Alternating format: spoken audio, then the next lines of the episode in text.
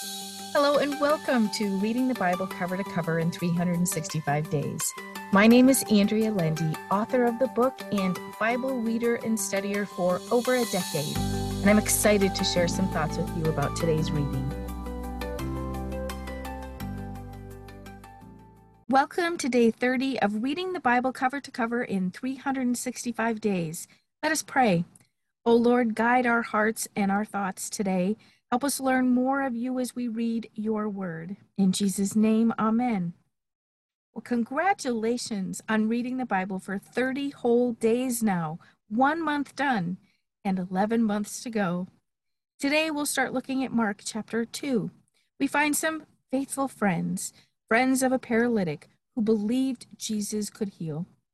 In this rendition of the story, these friends had no way of getting to Jesus except through the roof. So they dug through the roof to get their friend in front of the man who could heal him. I wonder what risk they took digging through the roof of someone else's home. I wonder what repercussions they suffered because of it. And I wonder if the man strapped to the mat was terrified as he was being lowered through the roof of the house. But we aren't told any of these things, but we are told their friend was healed. Verse 5 says, And when Jesus saw their faith, their confidence in God through him, he said to the paralyzed man, Son, your sins are forgiven you and put away. That is, the penalty is remitted, the sense of guilt removed, and you are made upright and in right standing with God. It was faith in Jesus that cured this man. It was faith in Jesus that allowed him to be forgiven of his sins and righteous in God's sight. We can learn here first, are we willing, as they were, to go to great lengths to live in faith are we willing to believe in things such as healing? No, God hasn't changed in his ability to heal, but are we willing to believe for it? And lastly, are we willing to receive forgiveness for our sins as Jesus offered it to this man? These, these are things to meditate on and ponder as we think about just how great and powerful our God is. Of course, the scribes watching this amazing healing started grumbling. If unbelief sets in before our faith and belief has a chance to produce good fruit, we will not see the miracle we are waiting on. So let us keep believing. The rest of the chapter shows Jesus, the Messiah, not acting like the Pharisees expected a Messiah to act. He was breaking the rules, he was eating with sinners. His disciples didn't fast like John the Baptist's disciples did, and they collected and ate grain on the Sabbath. These activities didn't seem to be ones that a Messiah would participate in, which further diminished their belief that he could be the Messiah. We might think about how we may have felt had we seen Jesus do these things too. I also thought I would believe in Jesus if I lived back in that day, but I'm not sure that I would have acted any different than the pious people of the day. It's just something to ponder. We judge the Pharisees harshly because we know the end of this story. But I cannot be sure I wouldn't have believed as they did if I would have lived in those days and time. This perspective makes the first story about the paralyzed man and his friends, their faith even more significant. Well, let's see what's happening in Romans chapter 2. We start off with one of Paul's more notorious statements in verse 1, which says, Therefore, you have no excuse or defense or justification, O man, whoever you are who judges and condemns another. For imposing as judge and passing sentence on another, you condemn yourself, because you who judge are habitually practicing the very same things that you censor and denounce. Well, this statement also goes along with our lesson from Mark chapter 2, where the Pharisees judged Jesus harshly. I love Paul's response to his own statement. Verse 4 says, Or are you so blind as to trifle with and presume upon and despise and underestimate the wealth of his kindness and forbearance and long suffering patience? Are you unmindful or actually ignorant of the fact that God's kindness is intended to lead you to repent, to change your mind and inner man to accept God's will? Well, there's a huge lesson here. God is kind and loving. He will wait for us as we learn about Him. He is patient and forbearing. His true nature draws us to him and increases our affinity and love for him. And as our love grows, we just naturally want to lean into him, learn of him, and please him. Instead of God using force and anger, he uses love to compass our hearts toward him. He compasses us about in love.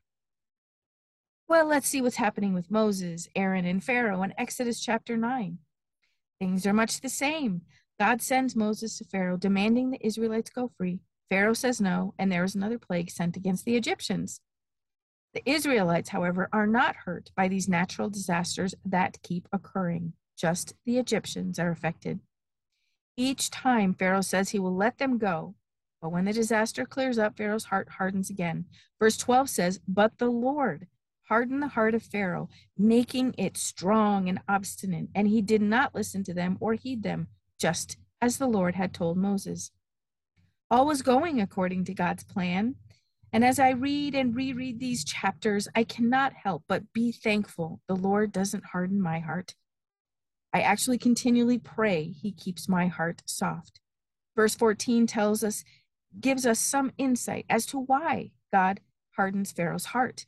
Verse 14 and 16 say, For this time I will send all my plagues upon your heart and upon your servants and your people, that you may recognize and know that there is none like me in all the earth. But for this very purpose have I let you live, that I might show you my power, and that my name may be declared throughout all the earth. God wants everyone to see his might and his power. He wants everyone to hear about his might and power all throughout the ages. As we read about God's magnificent power and strength, we praise him today. Chapter 10, verse 1 says exactly this The Lord said to Moses, Go to Pharaoh, for I have made his heart hard and his servants' hearts, that I might show these my signs of divine power before him, and that you may recount in the ears of your son and of your grandson what I have done in derision of the Egyptians and what things I have repeatedly done there, my signs of divine power done among them, that you may recognize and know that I am the Lord. Well, two more times the Lord hardened Pharaoh's heart in this chapter, so he would not let the people go. God wasn't finished yet. We must see here that God takes his time. He takes time to show himself magnificent. Even though things looked bad to Pharaoh many years ago, we will go through times when things look really bad in our lives too. But mm-hmm. God has a plan. Just as He planned thousands of years ago, He has a plan today too. And we will see what happens in chapter 11 tomorrow. Well, Psalm 30 was written because David sinned. His sin didn't seem too radical in human standards. He simply called for a census of all the men who could fight. First Chronicles 21 verse 7 tells us why it was sinful for David to number his men. And God was displeased with this reliance on human resources, and he smote Israel. David had to choose between one of three possible punishments three years of famine, three months of loss at war, or three days of pestilence. David chose the three days. 70,000 men died in those three days. Then David was told to build an altar for the Lord, which he did. This psalm is dedicated to the altar to the Lord. Verse 5 says, For his anger is but for a moment, but his favor is for a lifetime. Or his favor is life. Weeping may endure for a night, but joy comes in the morning. Another favorite verse of mine is verse 11, which says, You have turned my mourning into dancing for me. You have taken off my sackcloth and girded me with gladness. And finally, David ends this psalm with praise and thanks. We may have to suffer for a moment, but God's blessings are sure to come. May we praise and thank him for his blessings. Let us pray. O Lord, you are power and might. You are magnificent and glorious. Your will is always done. May you bend our will to yours, mold and shape us into the people you desire us to be. In Jesus' name, amen. Thank you for walking this journey with me and being a faithful reader of God's Word.